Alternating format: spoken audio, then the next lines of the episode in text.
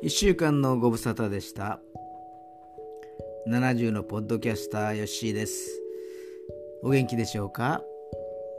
今週のエッセイの時間となりました。今週のエッセイのタイトルは初味です。あなたは山登りは好きでしょうか、まあ、私は一時期ハマったことがあります。まあ、といっても本格的なものではなくて野を歩く程度のものです。このエッセイは2004年平成16年の作品です。穂高に行ったのは昭和50年ですから今年は昭和96年ですから今からもう46年前になりますね。それでは初味お聞きください。初めての味には思い出がよく染み込んでいる。染み込んだ思い出はやがて一人歩きし自分の居場所を見つけ出しどっかりと落ち着いてしまう。数多くの思い出が忘れ去られてしまう中で初めてという名の思い出はいつまでもその輝きを放っている。初めて人を好きになって見事に振られたのも思い出に残っているし入社の時の緊張感も忘れられない。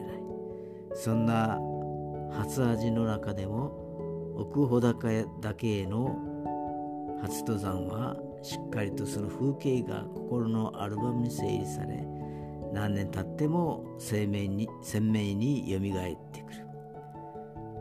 時には苦く時にはしょっぱく私の中の思い出という引き出しに大事にしまわれている。昭和50年8月私は会社の養成機関である数カ市に9ヶ月滞在していた。そこでワンダーホーゲル部に所属して近隣の鈴鹿セブンマウンテンと呼ばれていた7つの山を休みのたびに征服していたのだがその一環として夏休みに奥穂高岳登山の計画を立てたのである。奥穂高岳は長野と岐阜の県境にある北アルプスにそびえる山で富士山北岳に次ぐ3000メートル級の高さを誇っている。鈴鹿から近鉄で名古屋に出てそれから JR で松本まで。そして松本鉄道で新島島に到着。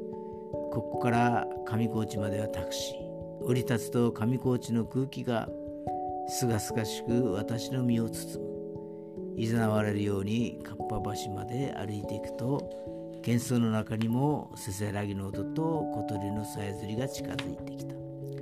あずさ川だ遠くに目をやると北アルプスの面々が思った以上に遠く高く険しく私の初登山を拒否しているかのようだ。私のリュックの重さは20キロ。ワンゲル部長に比べたら軽い。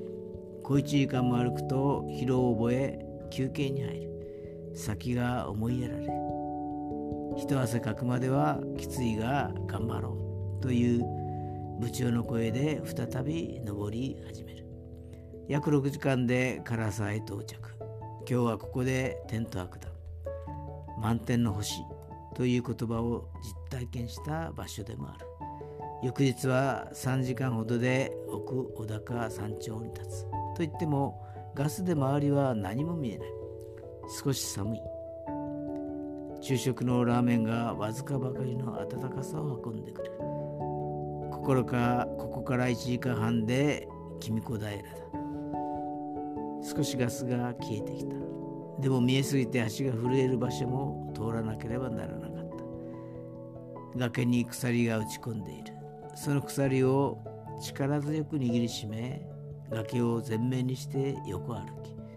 リュックが何かに当たるとバランスを崩して落ちていきそうである。振り向くとはるか遠くにあずさ川が横たわっている。怖いという言葉が出ないくらい怖い。やっと君子平へ到着。斜面なのにどうして平？らと思いながらも眼下に見える梓川かっぱ橋大正池にしばし言葉を忘れる。心も体もイニシャライズされる思いだ。少し元気が出てきたところで次は君子平に荷物を置いて前穂高への往復を試みる。1時間ほどで君子平へと戻ることができた。そこから岳沢までは2時間の行程。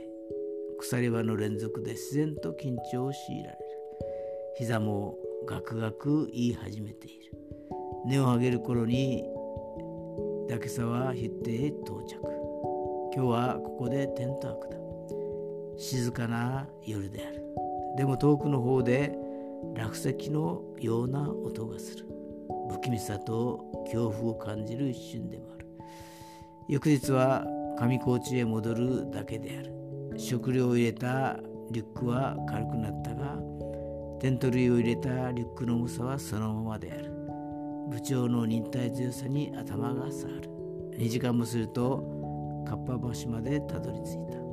厚さ川のせせらぎの音と小鳥のさえずりに懐かしさを覚えるかっぱ橋から見上げる北アルプスの面々は来た時と同じように遠く高く険しかったがなんだか微笑んでいるようだ友人が「設計の水だ!」と夜間を私の目の前に持ち上げた夜間の口の下に頭を傾けた時遠く小高の山で氷結していた水が私の喉と心を潤した。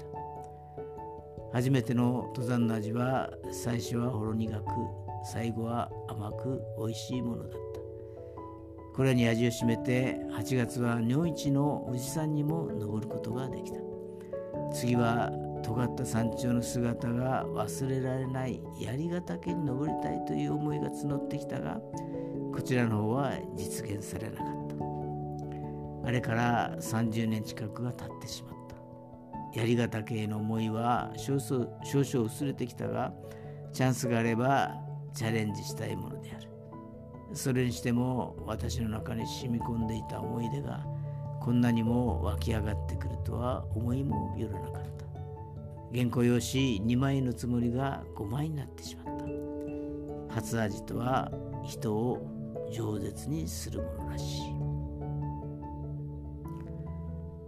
以上です。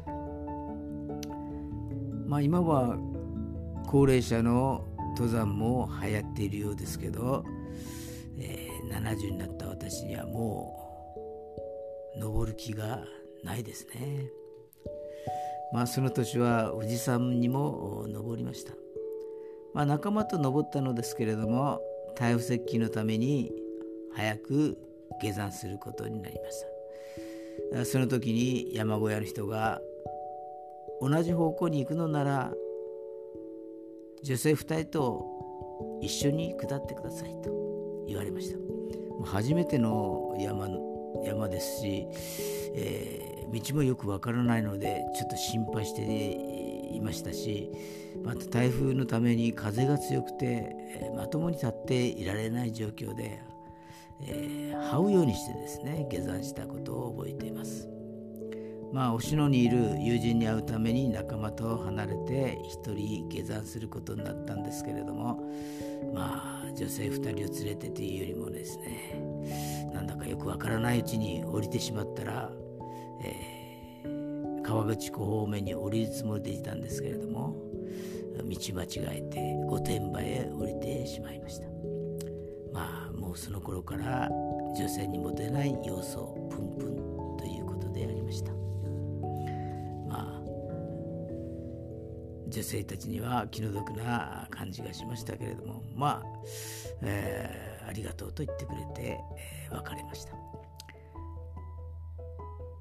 まあそれもまた楽しからずやです。それで皆さんおやすみなさい。皆さんの明日が希望にあふれたものとなりますように。また次回にお耳にかかりましょうヨッシーでした。